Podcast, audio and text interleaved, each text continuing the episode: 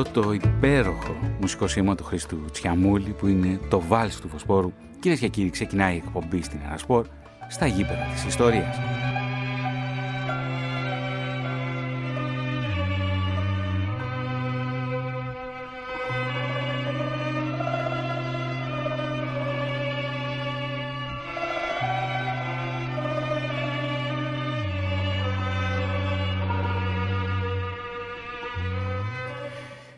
Σπορ, ελληνική ραδιοφωνία, με πάλεμα και με λιθάρι, τέταρτο και τελευταίο επεισόδιο του ραδιοφωνικού ντοκιματέρ για τους αγώνες, την γυμναστική με φόντο, την Ελληνική Επανάσταση του 1821.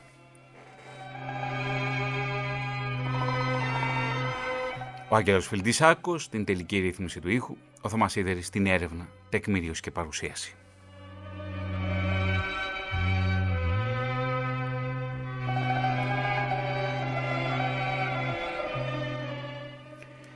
Σήμερα λοιπόν θα ξεδιλήξουμε το τέταρτο και τελευταίο μέρος του ραδιοφωνικού ντοκιματέρ και θα πάμε, κυρίως θα επικεντρωθούμε στα μεταεπαναστατικά χρόνια, φτάνοντας μέχρι και την αναβίωση των Ολυμπιακών Αγώνων.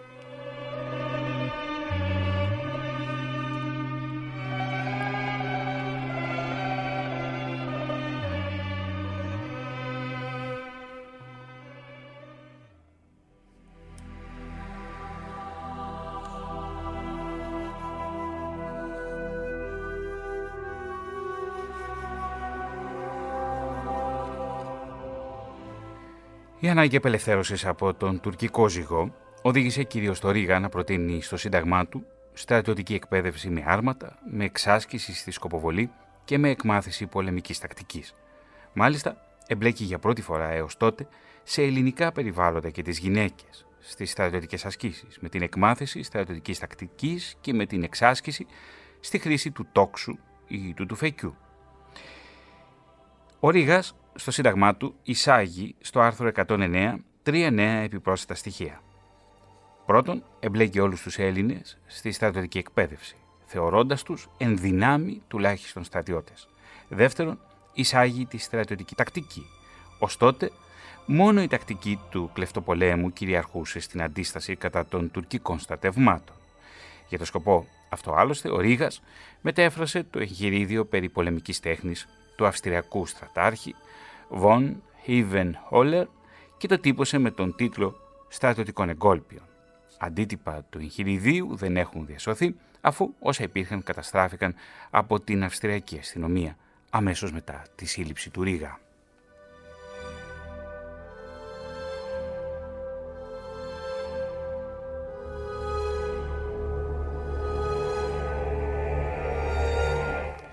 Όσες πληροφορίες έχουμε είναι από τα ανακριτικά έγγραφα και την αλληλογραφία για το Ρίγα των Αυστριακών Αρχών κατά τη διάρκεια της κράτησης και ανάκρισής του. Πιο συγκεκριμένα, ο Εμίλιος Λεγκράντ και ο Σπυρίδων Λάμπρου που ασχολήθηκαν με το θέμα αναφέρουν ότι το περιστρατιωτικών κανόνων πραγματευόμενων έργων, το επιγραφόμενον ο στρατάρχης Κέβεν Χίλερ είχε και κείμενο και άσματα. Ακόμη, ο Κωνσταντίνος Άμαντος, σε αντίστοιχη έρευνα στα ανακριτικά έγγραφα και το Ρίγα, μας πληροφορεί ότι το εγχειρίδιο αυτό Εκεί αποκαλείται εγκόλπιον και περιέχει τους στρατιωτικούς κανονισμούς. Το τρίτο είναι ότι εμπλέκει και τις γυναίκες στη στρατιωτική εκπαίδευση, στην εκγύμναση στα τόξα και στα τουφέκια και τις καθιστά ισότιμες και το ίδιο ετοιμοπόλεμες με τους άνδρες. Το έργο του Ρίγα, επηρεασμένο σαφέστατα από τον νεοελληνικό διαφωτισμό, θα μείνει ανεξίτηλο στη συνείδηση των Ελλήνων κατά τη διάρκεια αλλά και μετά την Επανάσταση. Μετά όμως από την ε, ευόδοση των στόχων των Ελλήνων και αφού αποτινάξουν τον τουρκικό ζυγό θα αρχίσουν να σκέφτονται για το πώς θα δομήσουν την εκπαίδευση των Ελληνοπαίδων και κυρίως το πώς θα εντάξουν τη γυμναστική. Η στρατιωτική θεώρηση της γυμναστικής όμως ως απόρρια της θεώρησης των προηγούμενων χρόνων είναι έντονη και τα πρώτα με τα επαναστατικά χρόνια. Η στρατιωτική λοιπόν θεώρηση της γυμναστικής.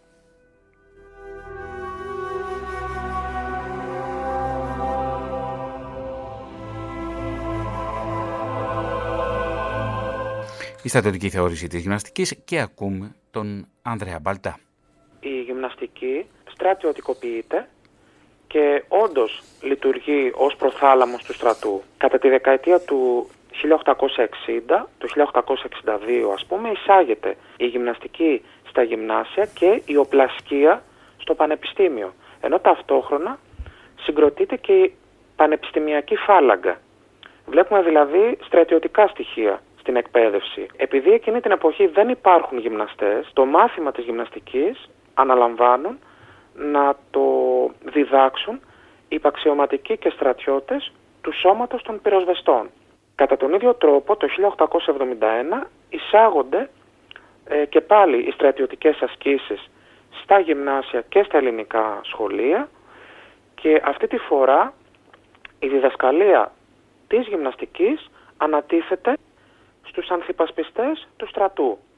Μάλιστα το 1876 θεσπίζεται και στρατιωτικός κανονισμός των μαθητών των γυμνασιών του κράτους. Θα πρέπει να πούμε ότι και επί Τρικούπη ε, θεσπίστηκε στρατιωτικός κανονισμός το 1883-1884.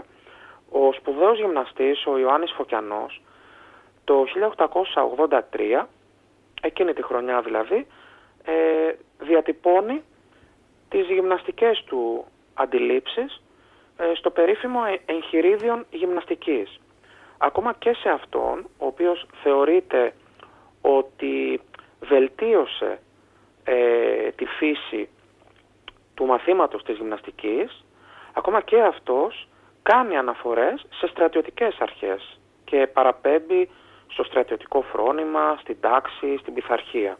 Ε, λέει ο Ιωάννης Φωκιανός, η γυμναστική δεν σκοπεί να καταστήσει τον άνθρωπον ακροβάτην ως την δοξάζουσιν, αλλά σκοπεί διακινήσεων ακινδύνων και καλλιτεχνικών και διατρόπων παιδαγωγικοτάτην εχόντων ενέργειαν, άπερ εξεύρε στηριζομένη επί των ανατομικών, φυσιολογικών, παιδαγωγικών και στρατιωτικών αρχών, να εμβάλει αυτό υγείαν και ρόμεν και να εμπνεύσει την έννοια της τάξεως και της πειθαρχίας, εμπιούσα αυτό φρόνημα στρατιωτικών και παρασκευάζουσα ούτως αυτών ικανών προς ανδρίαν, γενναιότητα και φιλανθρωπίαν.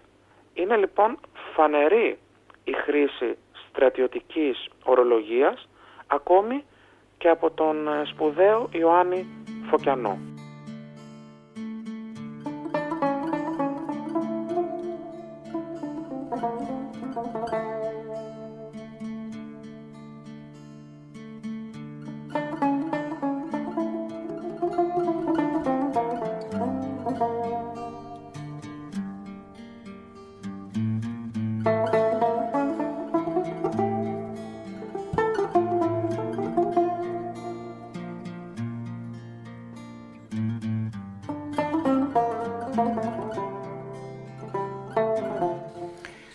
Την ανάπτυξη εγύμνασης του στρατεύματος και των αρχιστρατήγων του και σε ατομικό επίπεδο των στρατιωτών, αλλά και σε τακτική πολέμου, αναφέρει και ο ανώνυμος Έλληνας στην ελληνική νομαρχία.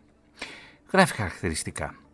Ο εντελής αρχιστράτηγος πρέπει ακόμη να γνωρίζει τη γλώσσα των εχθρών του και τα φυσικά κλήσεις των, να γνωρίζει κατά μέρος των αρχιστράτηγων αυτών και την αξιότητά του. Εν ενή λόγο όλα στα στρατιωτικά γυμνάσεις, της θεϊπικής και του πεζού στρατεύματος. Και τούτο δια να προστάσει ορθώς και να υπακούεται ευθύς. Ακόμη και για τους στρατιώτες λέει «Περί δε των στρατιωτών είναι αναγκαίο να γνωρίζουν δια της πράξεως την γύμναση των αρμάτων και να βαδίζουν τακτικώς, να υπακούουν ευθύς εις τα προσταγά των αρχηγών, οι οποίοι πρέπει να είναι όσο το δυνατόν βραχύλογοι. Τέλος πάντων, πρέπει να είναι συνηθισμένοι εις το να υποφέρουν κάθε κόπον. Εντυπωσιακά είναι αυτά που σημειώνει ο συγγραφέας σε μια υποσημείωση όσον αφορά στη, για τη μουσική και το χώρο και για το πώς η χρήση τους βελτιώνει την ψυχική και σωματική κατάσταση των στρατιωτών και βοηθά τον αρχιστράτηγο να επιτυγχάνει την καλύτερη υπακοή του σε αυτόν. Χαρακτηριστικά, την εμψύχωση των πολεμιστών από το χορό βλέπουμε να την εφαρμόζει άριστα ο Οδυσσέας Ανδρούτσος στο χάνι της γραβιάς, προκειμένου να πείσει τους πολεμιστές του να κλειστούν μέσα. Ως της είναι παλικάρι, ας δέσει την χείρα του, ο εις κατόπι του άλλου, ή να χορεύσομεν τούτων των χωρών. και το όντι ήρξα το να χορεύει και να τραγουδά το δημόδες κάτω στου βάλτου τα χωριά, συνεδέστησαν δε όπισθεν αυτού, ο εις κατόπιν του άλλου. Και ούτω χορεύοντες εισήλθον εις το χάνι και ήρξαντο να οχυρώνονται, κλείοντες τα στήρας και ανοίγοντες εν το πληθοκτίστο τείχο πολεμίστρες. Ο Ανώνυμος κάνει και την εξής παρατήρηση, η οποία στην πραγματικότητα μας παραπέμπει μια 15 ετία σχεδόν πίσω στο στρατιωτικό εγκόλπιο του Ρίγα, το οποίο εξεδόθη το 1797, όταν ο φωτισμένος αυτός Έλληνας, πιάνοντας την ουσία του θέματος της οργάνωσης απελευθερωτικού στρατού, μετέφρασε το χειρίδιο της πολεμικής τέχνης του στρατάχη, όπως σας είπα προηγούμενα, του Ιβεν Όλεν. Ο συγγραφέας της ελληνικής νομαρχίας λοιπόν διαπιστώνει ότι διο των αρμάτων η επιστήμη είναι διεξοδικοτάτη και χρειάζεται εν πόνημα όχι μικρόν περί αυτής, δια το οποίο οι νυν Έλληνες μεγάλη χρειανέχουση και άμποτες κανένας φιλογενής να το κατορθώσει. Και ενώ ο Ρήγας στην, ε, στη θεωρία του και στο πώς οραματιζόταν, στα οράματά του καλύτερα, στο πώς οραματιζόταν το ελληνικό κράτος, ε, περιέμπλεκε και έδινε ουσιαστικό ρόλο στις γυναίκες, αυτό που έγινε στα μεταεπαναστατικά χρόνια ήταν η οργάνωση των προγραμμάτων γυμναστικής μόνο για αγόρια.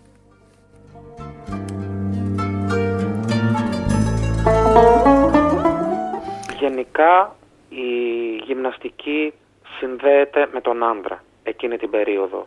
Έχουμε τον ε, άνδρα στρατιώτη, τον άνδρα υπήκο κλπ.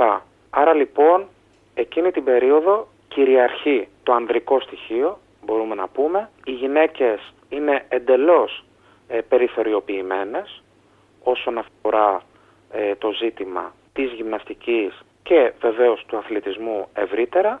Θα πρέπει να κυλήσει πολύ νερό στο αυλάκι μέχρι να, να βγουν στην επιφάνεια οι πρώτες γυμνάστριες και βεβαίως και οι πρώτες αθλήτριες οι οποίες όπως θα δούμε αργότερα ασχολούνται αρχικά με κάποια γενή σπορ όπως το τένις και η υπασία και βεβαίως θα πρέπει να φτάσουμε στην εποχή του Μεσοπολέμου για να δούμε τις γυναίκες να κάνουν στίβο, να κάνουν ομαδικά αθλήματα κλπ. Και κάπως έτσι λοιπόν οργανώνεται σε εκείνα τα πρώτα με τα επαναστατικά χρόνια η γυμναστική. Και τα χρόνια κυλούν μετά τον αγώνα. Και πια ο Όθων είναι ο ελαίο Θεού Μονάρχης. Στις 25 Ιανουαρίου, 6 Φεβρουαρίου με το σημερινό ημερολόγιο αποβιβάστηκε στο Ναύπλιο. Η αποβίβαση έγινε μέσα σε μια ατμόσφαιρα γενικού ενθουσιασμού και πανηγυρισμού κάτω από τον κυματισμό των σημεών της Αγγλίας, της Γαλλίας, της Ρωσίας, της Βαβαρίας και της Ελλάδας. Η αντιβασιλεία με το πρώτο της διάγγελμα χωρίς να αναφέρει καθόλου για σύνταγμα ή για οποιασδήποτε μορφής δημοκρατικής εκπροσώπησης έδινε τον τίτλο στο νέο μονάρχη Όθων ο πρώτος ελαίο Θεού βασιλεύς της Ελλάδος. Όταν ο Όθων αποβιβάστηκε στον Ναύπλιο δεν είχε ακόμη ενηλικιωθεί. Ήταν μόλις 17 ετών. Οι μεγάλες δυνάμεις με τη συνθήκη του Λονδίνου του 1832 είχαν προβλέψει και γι' αυτό. Είχαν ορίσει στη συνθήκη ότι ο νέος βασιλιάς θα ενηλικιωνόταν με τη συμπλήρωση του 20ου έτους της ηλικίας του. Για αυτά τα τρία χρόνια είχαν ορίσει ότι ο Λουδοβίκος, ο βασιλιάς της Βαβαρίας, θα όριζε τριμελή αντιβασιλεία η οποία θα ασκούσε μέχρι την 1η Ιουνίου του 1835 που θα ενηλικιωνόταν ο Όθωνας όλες τις βασιλικές εξουσίες. Ως μέλη της αντιβασιλείας ορίστηκαν ο κόμις Φον Άρμανσμπερκ, ο ελβετικής καταγωγής στρατηγός Φον Χάιντεκ και ο καθηγητής του Πανεπιστημίου του Μονάχου Γεώργ Φον Μάουρερ. Ο Φον Άρμανσμπερκ ο οποίος ήταν, είχε χρηματίσει υπουργός της Θησαυροφυλακίου ε, της Βαβαρίας ήταν ευνοούμενος των Άγγλων. Αυτός ορίστηκε από τον βασιλιά ως επικεφαλής της αντιβασιλείας. Ο στρατηγός Φον Χάιντεκ ορίστηκε ε, υπεύθυνος για τα στρατιωτικά και για την άμυνα της Ελλάδος ενώ ο καθηγητής Φον Μάουρερ ορίστηκε αρμόδιος για τα θέματα παιδείας, εκκλησίας και δικαιοσύνης. Ως γραμματέας της Αντιβασιλείας ορίστηκε ο Φον Άμπελ, ο οποίος όμως είχε και κυβερνητικές εξουσίες πάνω στα διοικητικά θέματα.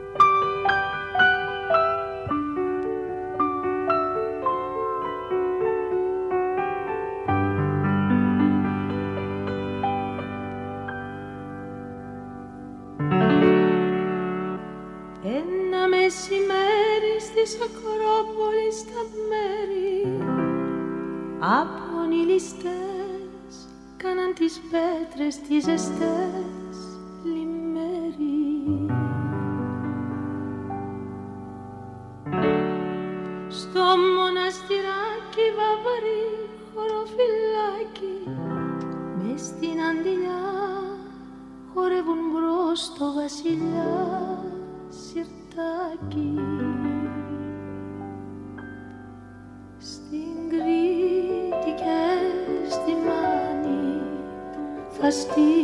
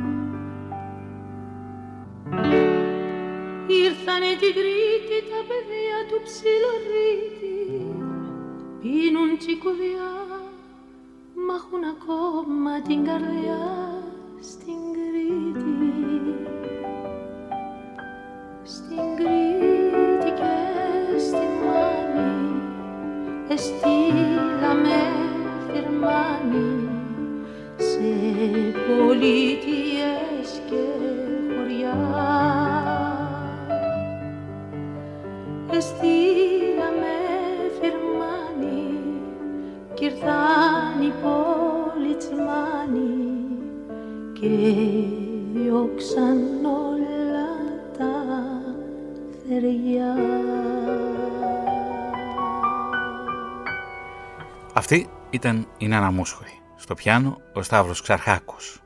Και το τραγούδι το συγκεκριμένο ηχογραφήθηκε εδώ, στην ελληνική ραδιοφωνία τηλεόραση, αρχές της δεκαετίας του 1960.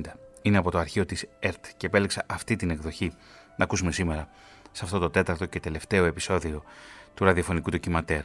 Το βαβαρικό πλαίσιο εκπαίδευσης πια έχει καθιδρυθεί στην Ελλάδα. Είναι η λεγόμενη βαβαροκρατία.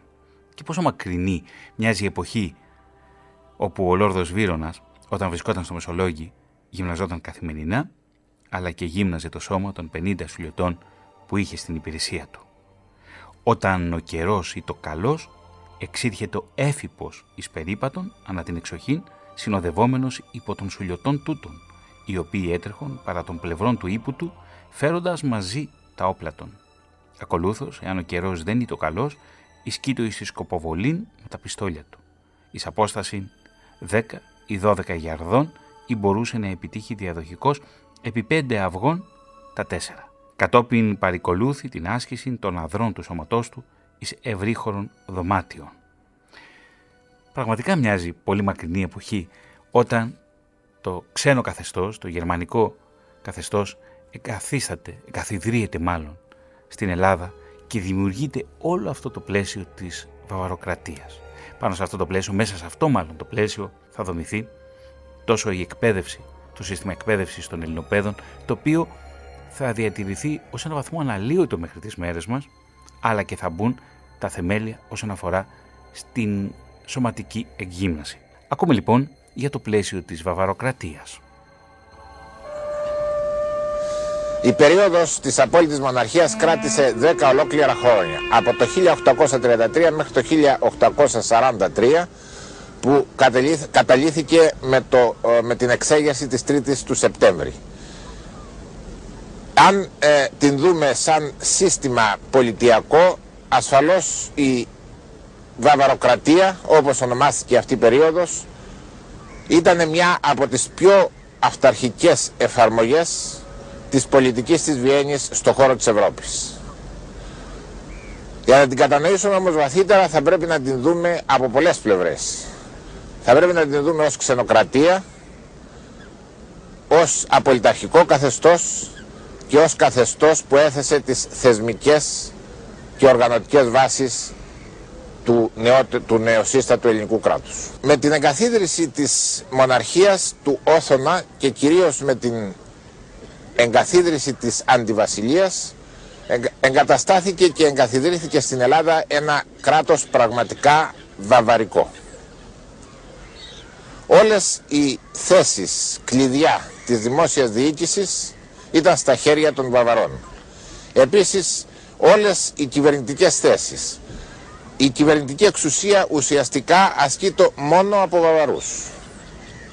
Η εθνική άμυνα και το στράτευμα ήταν υπό τη διοίκηση 5.000 βαβαρών αξιωματικών που είχαν έρθει στην Ελλάδα και είχαν εγκατασταθεί εδώ και ήταν στα χέρια τους και η άμυνα και η δημόσια τάξη και ασφάλεια.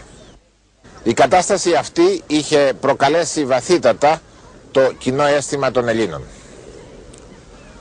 Η μοναρχία του Όθωνα θα πρέπει να ε, ειδωθεί και ως απολυταρχικό καθεστώς.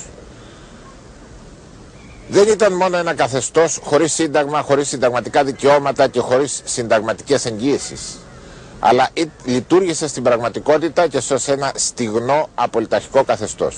Η αντιβασιλεία μόλις ανέλαβε την εξουσία στραγγάλισε κυριολεκτικά όλες τις ελευθερίες του λαού πήρε αμέσως και θέσπισε έκτακτα μέτρα με τα οποία κατάργησε στην ουσία όλα τα ατομικά δικαιώματα, την ελευθεροτυπία, την ελευθερία του λόγου και υπέβαλε τα πάντα σε ένα στιγνό αστυνομικό έλεγχο. Άρχισε συστηματικές διώξεις κάθε φιλελεύθερου στοιχείου, ακόμη και των αγωνιστών του 21. Ήταν η εποχή που ένας Θεόδωρος Κολοκοτρώνης συλλαμβάνεται καταδικάζεται για εσχάτη προδοσία και φυλακίζεται στο τείχος του Παλαμιδίου.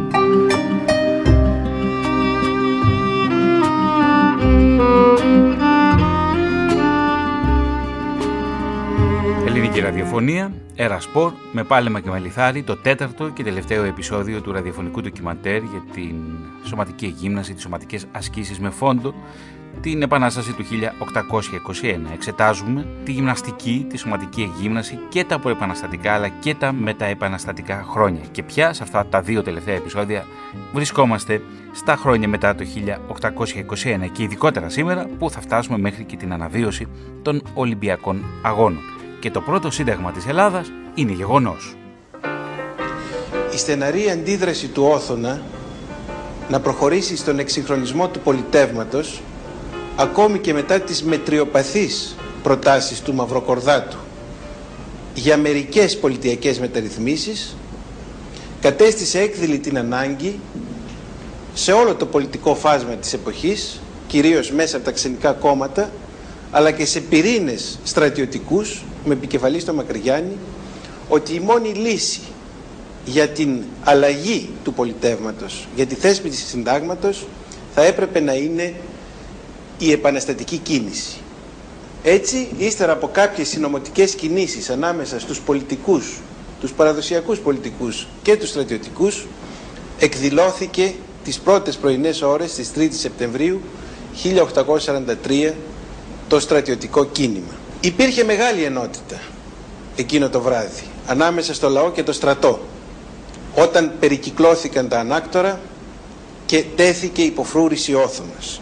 Είχαν προηγηθεί καταλήψεις Υπουργείων από ενόπλους και ακόμα η σύλληψη και η φυλάκιση στο Συμβούλιο της Επικρατείας των υπουργών εκείνων που είχαν στηρίξει το οθονικό καθεστώς.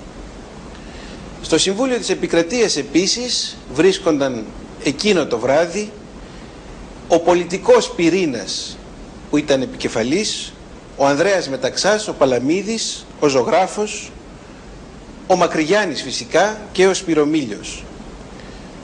Τότε μίλησε στους αξιωματικούς ο Μακρυγιάννης και ανέλησε τους σκοπούς του εγχειρήματος αυτού λέγοντας ότι μην ανησυχείτε, οι προθέσεις μας είναι καλές. Το κάναμε το κίνημα αυτό για το καλό της πατρίδας, όπως είπε χαρακτηριστικά. Στο μεταξύ, μέσα στα ανάκτορα βρισκόταν ο Καλέργης, ο οποίος πίεζε τον Όθωνα να προχωρήσει στην υπογραφή των βασιλικών διαταγμάτων, που αποσκοπούσαν καταρχήν στο διορισμό καινούργιας κυβέρνησης, με την κατάργηση της παλιάς, στην αποπομπή των Βαβαρών από τις δημόσιες υπηρεσίες και τα άλλα πόστα και στην υπογραφή των διαταγμάτων για τη σύγκληση έθνος συνέλευσης που θα προετοίμαζε το Σύνταγμα, το πολυπόθητο Σύνταγμα. Ο Όθωνας προσπαθούσε να κερδίσει χρόνο περιμένοντας να μπουν στο παλάτι οι πρεσβευτές τους οποίους είχαν αποπέμψει οι επαναστάτες. Είχαν προβλέψει ότι θα έπαιζαν έναν ρόλο καθοριστικό οι πρεσβευτές των μεγάλων δυνάμεων και τους είχαν απομακρύνει. Τότε ο Καλέργης απείλησε τον Όθωνα ότι εάν δεν υπογράψει σε ένα τέταρτο της ώρας θα ανατινάξει τα ανάκτορα. Έτσι ο Όθωνας αναγκάστηκε να υπογράψει τα διατάγματα και ηττημένος να παραδεχθεί την καινούργια κατάσταση. Ο λαός που είχε πληροφορηθεί από φήμες τις καινούργιες εξελίξεις φώναζε ενθουσιασμένος σύνταγμα, λαϊκή κυριαρχία. Έτσι η απελευθέρωση του συνόλου των ελληνικών περιοχών δεν μπορούσε παρά να αποτελεί την κυρίαρχη ιδέα του ελληνισμού και να συγκινεί το σύνολο σχεδόν πληθυσμού. Ο βαθύτερος αυτός πόθος του ελληνισμού μεταφράστηκε από ορισμένους πολιτικούς και συγκεκριμένα από τον Κολέτη σε πολιτικό σύνθημα χωρίς πραγματικό υπολογισμό του συσχετισμού των δυνάμεων της εποχής και χωρίς φροντίδα για την πολιτική εξυγίανση και τη στρατιωτική προετοιμασία του κράτους. Η μόνη θεραπεία στις δυστυχίες της Ελλάδας, έλεγε, ήταν η εδαφική εξάπλωση του βασιλείου, ο δρόμος προς την Κωνσταντινούπολη και η κυριαρχία της Ανατολής. Με την ε, δημαγωγική και ανεύθυνη αυτή πολιτική επιχειρήθηκε κάποιος αντιπερισπασμός στα οξύτατα εσωτερικά προβλήματα και η κάποια άμβληση των κοινωνικών αγώνων. Η θέσπιση του συντάγματος του 1844 δεν συμμόρφωσε τελικά τον Όθωνα και δεν τον έπεισε να σεβαστεί τους νέους κανόνες που διείπαν την πολιτική ζωή της χώρας. Έτσι από το 1844 ως το 1862 ο μονάρχης συχνά παρενέβη στη διεξαγωγή των εκλογών και στη διαμόρφωση των νέων πολιτικών σχηματισμών νοθεύοντας και συχνά τα αποτελέσματα τα εκλογικά. Οι περισσότερες βουλές που αναδείχθηκαν στο διάστημα αυτό, επτά τον αριθμό, ήταν συνήθως προϊόν βίας, τεχνασμάτων και νοθείας.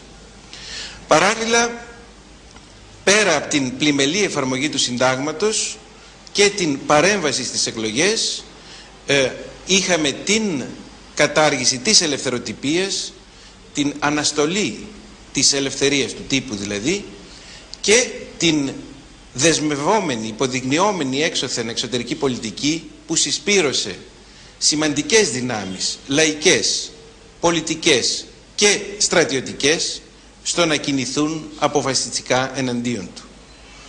Έτσι ένα ακόμα κίνημα καθώς είχε συμβεί και την 3η του Σεπτέμβρη του 1843, τώρα τη 10η Οκτωβρίου του 1862 είχε σαν κύριο στόχο την αποπομπή του Όθωνα από την εξουσία.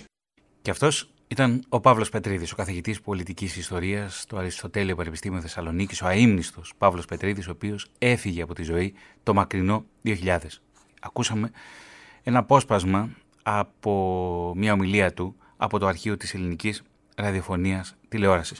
Και μιας και μιλάμε για εκείνο το πρώτο σύνταγμα, ε, νομίζω ότι αυτό ταιριάζει περισσότερο από κάθε τι άλλο.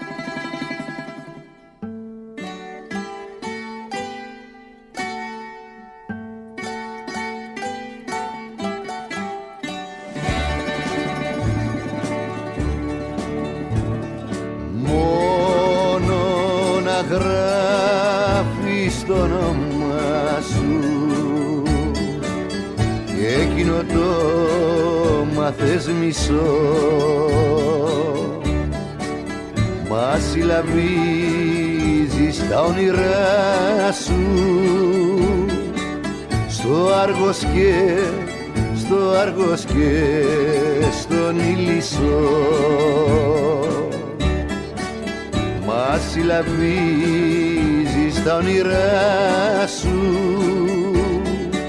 Στο Άργος και στο Άργος και στον Ηλισσό. Θα σε ξαναβρω στους μπαξέδες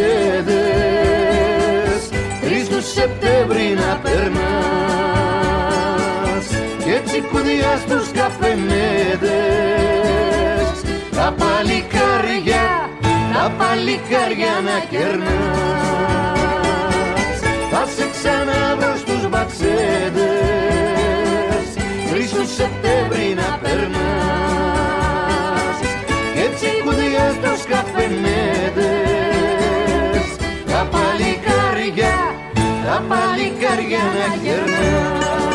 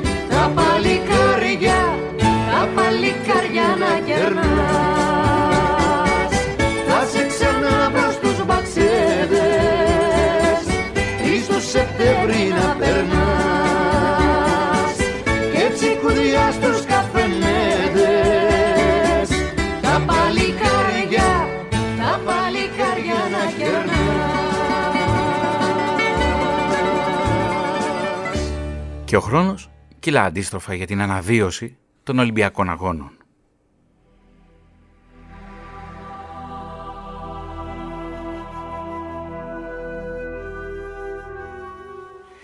Για 1500 χρόνια, αφού ο Θεοδόσιος ο πρώτος κατήργησε τους αρχαίους Ολυμπιακούς Αγώνες και την επικράτηση της Μαμεθανικής Αυτοκρατορίας και του Μεσαίωνα, καμιά κίνηση δεν παρατηρήθηκε όχι μόνο για τους Ολυμπιακούς αλλά και για τον αθλητισμό γενικότερα.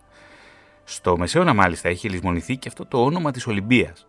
Ως ότου, το κίνημα της αναγέννησης μαζί με τα κινήματα του ουμανισμού και του κλασικισμού που αναπτύχθηκαν στη Δύση σε συνδυασμό με το κίνημα άθλησης και του αθλητικού ιδεώδους που είχαν ενισχύσει οι εκδόσεις των ελληνικών κειμένων ύστερα από την ανακάλυψη της τυπογραφίας στην Ευρώπη. Στην κεντρική Ευρώπη δημιούργησαν πρόσφορο έδαφος για την ανάπτυξη κινημάτων με σκοπό την αναβίωση των Ολυμπιακών Αγώνων τόσο σε θεωρητικό όσο και πρακτικό επίπεδο. Η πρώτη απόπειρα αναβίωσης του αθλητικού ιδεώδους αφορά σε αγώνες που διοργάνωσε ο Ρόπερτ Ντόβερ το 1614 στην Αγγλία, οι οποίοι μάλιστα ονομάστηκαν Αγγλικοί Ολυμπιακοί Αγώνες. Σημείωσαν μεγάλη επιτυχία και συνεχίστηκαν σχεδόν κάθε χρόνο έως και το 1852, δηλαδή έως και τα μισά του 19ου αιώνα. Η δεύτερη προσπάθεια αφορά στους αγώνες πάλι στην Βρετανία που διοργάνωσε το 1850 ο φιλόσοφος William Brokers, ο οποίος ίδρυσε το 1859 μια θα λέγαμε Ολυμπιακή κοινότητα και ως το θάνατό του διεξάγονταν εκεί τοπικοί αγώνες βασισμένοι σε αρχαία πρότυπα. Και ενώ στη Δύση επικρατούσε οργασμός για τη διάδοση του αθλητικού πνεύματος, στην τουρκοκρατούμενη Ελλάδα το αθλητικό ιδεώδες επιβίωσε, όπως είδαμε και στα προηγούμενα, ακούσαμε μάλλον στα προηγούμενα επεισόδια, μέσα από τα λαϊκά, παραδοσιακά αγωνίσματα και τα αθλητικά θεάματα που οργανώνονταν προς τιμή των Αγίων, τα πανηγύρια. Ταυτόχρονα Έλληνες προύχοντες, λόγοι και διανοούμενοι που διασκορπίστηκαν σε όλη την Ευρώπη, κυνηγημένοι από την τουρκική κατοχή, διατήρησαν τις παραδόσεις και την ιστορία μέσα από τα συγγράμματα, καθώς και από εκδηλώσεις που διοργάνωσαν σε τοπικό επίπεδο. Μεταξύ αυτών ήταν και ο Ευάγγελος Ζάπας από το Λάμποβο της Υπήρου, που εγκαταστάθηκε στο Βουκουρέστι. Η έντονη επαναστατική του δραστηριότητα και το επιχειρηματικό του δαιμόνιο τον κατέστησαν ως έναν από τους μεγαλύτερους γεωκτήμονες της Ρουμανίας.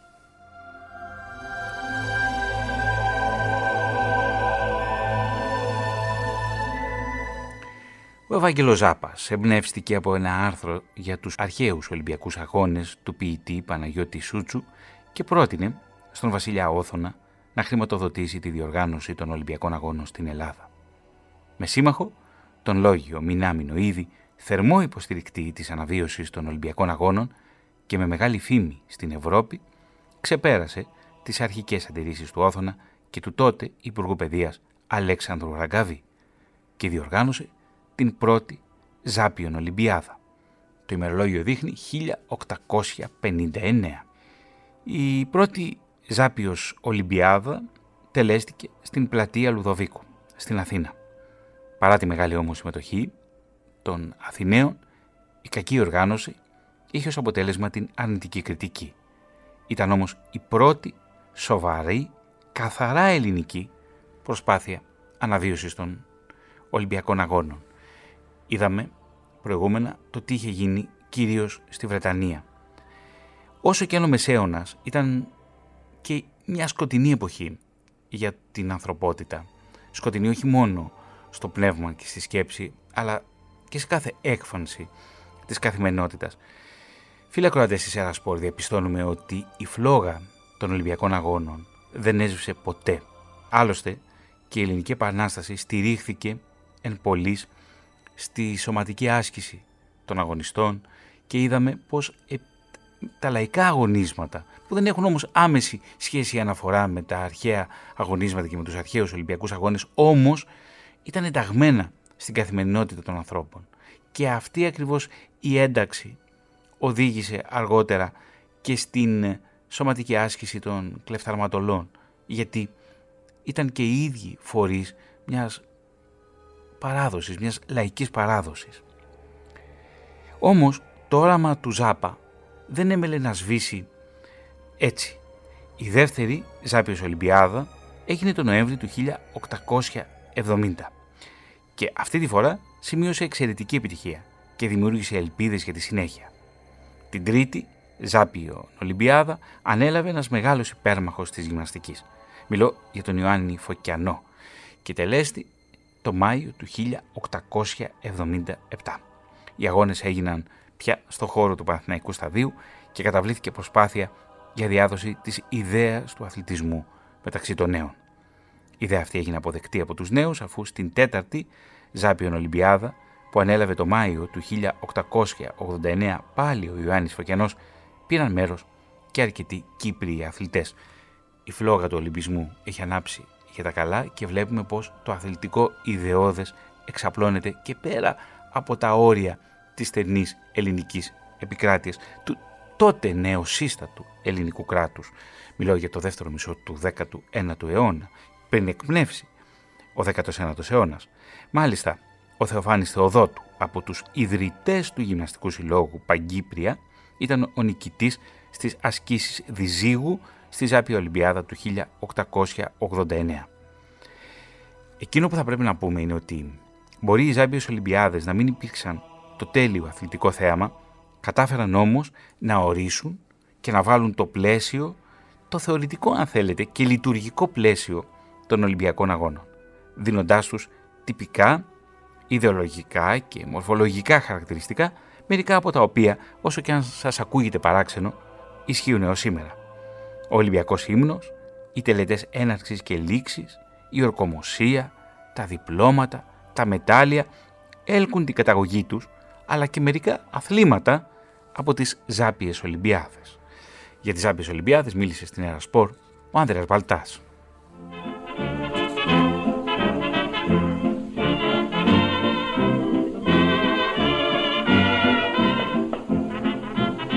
Στο ελληνικό κράτος θα έπρεπε προκειμένου να νομιμοποιήσουν στη συνείδηση των ε, Ελλήνων αυτό το θεσμό να το συνδέσουν με τις αρχές αθλητικές παραδόσεις της Ελλάδας.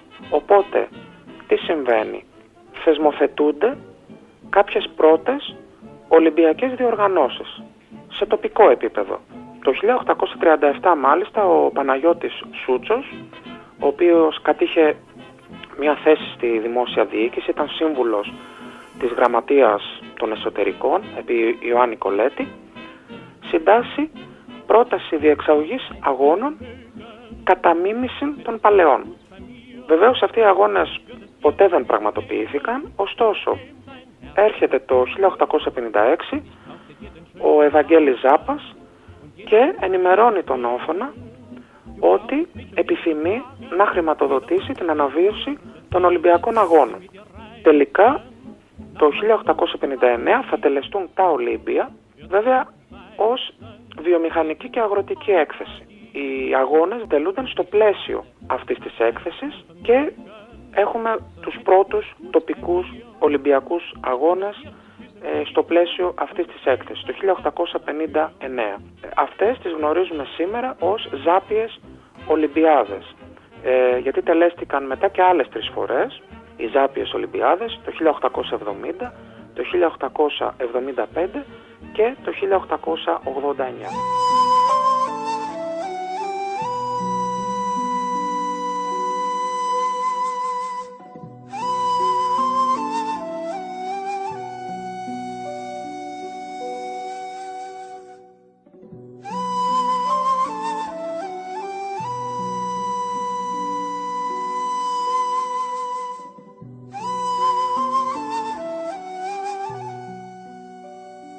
Μέσα στο κλίμα αυτό που δημιούργησε η αναγέννηση, η αναζήτηση νέων παιδαγωγικών προσεγγίσεων αλλά και η δυναμική που δημιούργησε το αθλητικό κίνημα και η στροφή προς τα αρχαία πρότυπα, εμφανίστηκε ο Γάλλος Ευπατρίδης που το όνομά του νομίζω εδώ στους ακροατές της Έρασπορ είναι πολύ γνωστό, ο Πιέρ Ντεκουπερτέν. Γόνος ευγενούς οικογένειας, ευθύς εξ αρχής είχε αντιληφθεί τη μέγιστη σημασία της παιδαγωγικής επιστήμης και γνώριζε ότι οι πραγματικές κοινωνικές μεταβολές και μεταρρυθμίσεις συντελούνται μέσα από τις νέες παιδαγωγικές μεθόδους. Και εδώ θα πρέπει να το τονίσουμε. Ότι η σωματική άσκηση και η σωματική εγύμναση, ο αθλητισμός εν γέννη, εντάσσεται ακριβώς σε αυτές τις νέες παιδαγωγικές προσεγγίσεις. Η γνωριμία του Κουμπερτέν και η σχέση του με τον Άγγλο ιστορικό και παιδαγωγό Τόμας Άρνολτ τον επηρέασε αφάνταστα αλλά και του δημιούργησε ερεθίσματα για την ανάγκη διάδοσης της φυσικής αγωγής και του αθλητισμού ως παιδαγωγικού μέσου. Γι' αυτό το θέμα έγραψε αρκετά βιβλία και με συνεχείς προσπάθειες εκμεταλλευόμενος τις υψηλές του γνωριμίες λόγω της καταγωγής του, της ευγενούς καταγωγής του, συνέλαβε στις μεταρρυθμίσεις που επήλθαν στο γαλλικό παιδαγωγικό σύστημα. Αργότερα γνωρίζεται με τον επίσης Άγγλο φιλόσοφο και ελληνολάτρη, τον William Brooks, ο οποίος ήταν, όπως σας είπα και προηγούμενα, ίδρυσε αυτή την Ολυμπιακή κοινότητα στο Wenlock και διοργάνωσε ετήσιους αγώνες με αρχαία Ολυμπιακά πρότυπα. Ο Μπρούξ Μίλησε τον Κουμπερτέν στην υπόθεση της αναβίωσης των Ολυμπιακών Αγώνων, ο οποίος μετέτρεψε τη σκέψη αυτή σε μεγαλόπνοη ιδέα και να πως μια σκέψη γίνεται στην συνέχεια ιδέα. Για πρώτη φορά, το 1892, σε ομιλία του με την ευκαιρία του εορτασμού για τα πέντε χρόνια της Γαλλικής Ακαδημίας των Σπορ, αναφέρθηκε στην ιδέα για την αναβίωση των Ολυμπιακών Αγώνων. Η ιδέα αυτή, τεκμηριωμένη και αποκρισταλωμένη, παρουσιάστηκε από τον Γκουμπερτέν σε αθλητικό συνέδριο που διοργάνωσε το Πανεπιστήμιο της Ορβόνης το 1894, όπου και άρχισε σιγά σιγά να γίνεται αποδεκτή. Ο Πιέρντε Κουμπερτέν, βαθιά ειρηνόφιλος, πίστεψε στην ανάγκη διεθνοποίησης του αθλητισμού ως ουσιαστικού μέσου για την παγκόσμια ειρήνη και συναδέλφωση των λαών. Και ως καλύτερη ιδέα, διακήρυτε την αναβίωση των Ολυμπιακών Αγώνων. Σημαντικός ωστόσο ρόλος στην εμπέδωση της ιδέας διαδραμάτισαν και οι ανασκαφές που έγιναν στην Ολυμπία αλλά και στους Δελφούς, τα ευρήματα των οποίων συγκλώνησαν την παγκόσμια κοινότητα. Ο αθλητισμός για τον Κουμπερτέν ήταν το ύψιστο μέσο προώθησης της φιλίας, της άμυλας, του σεβασμού, της συμφιλίωσης, καθώς και ο ισχυρότερος σύνδεσμος παιδείας και εκπαίδευσης. Πίστευε ότι μέσω του αθλητισμού ο άνθρωπος προάγει την ηθική του τελειότητα και δημιουργεί θεσμούς επικοινωνίας τόσο μεταξύ των ατόμων όσο και μεταξύ των λαών. Και αυτά ενώ γίνονται σε επίπεδο κεντρικής Ευρώπης, τι γίνεται όσον αφορά στην ελληνική επικράτεια και εκεί όπου είναι συγκροτημένες οι ελληνικές κοινότητες έξω από το στενό πλαίσιο της ελληνικής επικράτειας. Έχουμε την ίδρυση των πρώτων αθλητικών σωματείων. Και σας επαναλαμβάνω, όχι μόνο εντός ελληνικής επικράτειας, γιατί τα πρώτα, για παράδειγμα, αθλητικά σωματεία έξω από την Ελλάδα, από τα στενά όρια της Ελλάδας, γίνονται πραγματοποιούνται στην Κωνσταντινούπολη, όπου εκεί, από εκεί έλκουν την καταγωγή τους και πολλές αθλητικές ομάδες. Η γέννηση λοιπόν των αθλητικών σωματείων εκεί, στο δεύτερο μισό του 19ου αιώνα. Με το βασιλικό διάταγμα της 6ης Φεβρουαρίου 1834 περί δημοτικών σχολείων εισήχθη η γυμναστική στα δημοτικά σχολεία. Σε αυτό προβλέπονταν δις της εβδομάδος σωματική γυμνασία.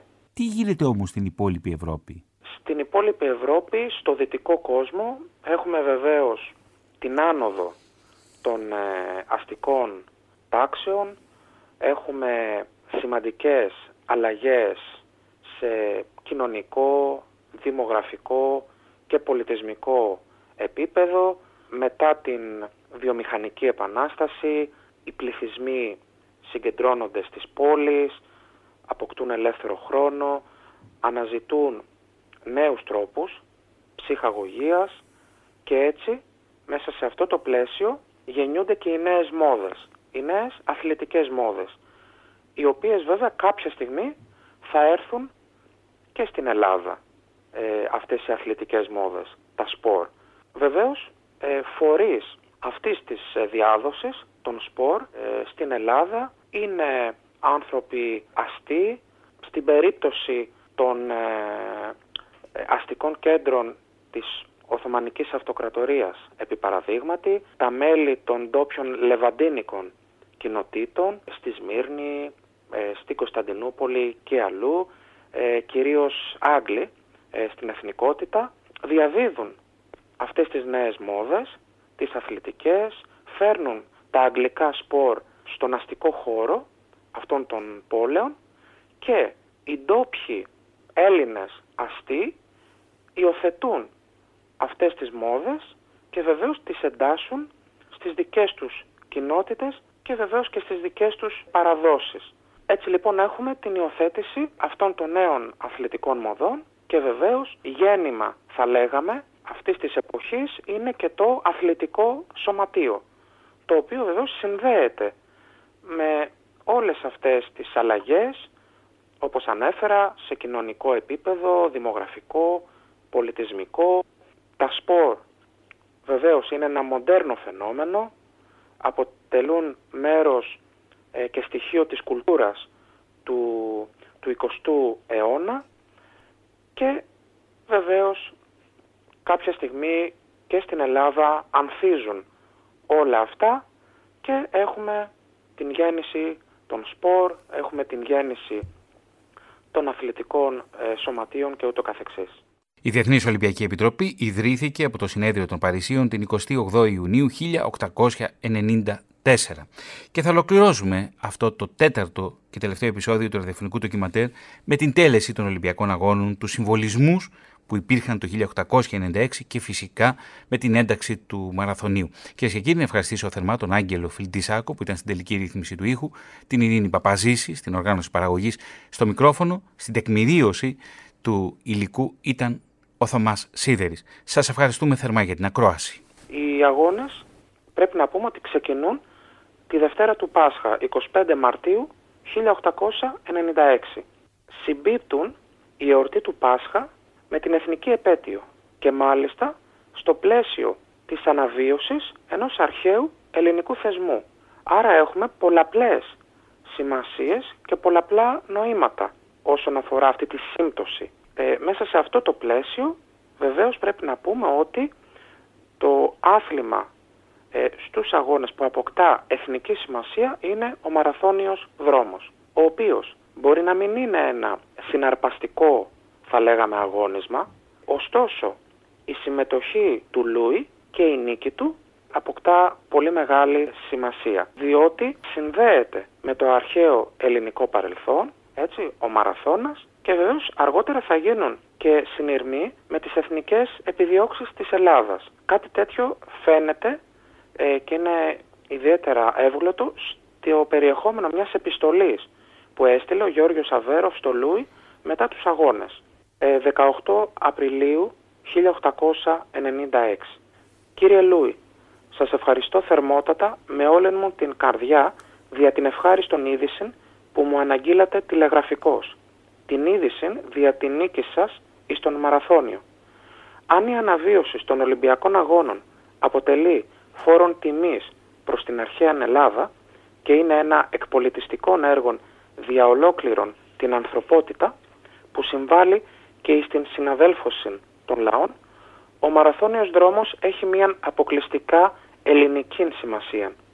Μας ενθυμίζει τους ευγενικούς αγώνας της ελληνικής φυλής εναντίον των βαρβάρων, καθώς και την εκπληκτική νίκη των Αθηναίων εναντίον των μυριάδων των Ασιατικών ορδών. Έτσι εξηγείται και η συγκίνησης που έκαμε να πάλουν οι καρδιές των Ελλήνων που είναι διασκορπισμένοι ανά τα πέρατα του κόσμου. Παντού όπου ευρίσκονται παρικολούθησαν νοερά τους δρομείς του μαραθωνίου με την ευχήν Έλλην να είναι ο νικητής αυτού του αγώνος. Των ευγενικών αυτών σκοπών επραγματοποιήσατε εσείς διαλογαριασμών του έθνους. Εις το πρόσωπόν σας ολόκληρος ο ελληνισμός ή μπορεί να είναι υπερήφανος δια την νίκη του. Ο ευγενής Αθηναίος μαραθωνομάχος ευρίσκει εις το πρόσωπόν σας που επίσης είστε Αθηναίος έναν άξιον κληρονόμων. Τιμή και δόξα εις και αιωνία αναγνώρισης από ολόκληρον το κράτος. Σημεριζόμενος την γενική χαράν και αγαλίασεν, είμαι και εγώ υπερήφανος ως Έλλην δια το ευγενικόν σας κατόρθωμα. Εύχομαι ολοψύχος, όπως το τηλεγραφικόν κείμενον νενικήκαμεν, που μου μετεδόθη να γίνει νυν προάγγελος καλών ιονών δια των μαραθώνιων της πατρίδος μας, η οποία νικήτρια μετά τον αγώνα να εκπληρώσει τα εθνικά μας όνειρα. Αφοσιωμένος δικό σας. Γιώργος Αβέροφ, Αλεξάνδρεια, 23 Απριλίου 1896.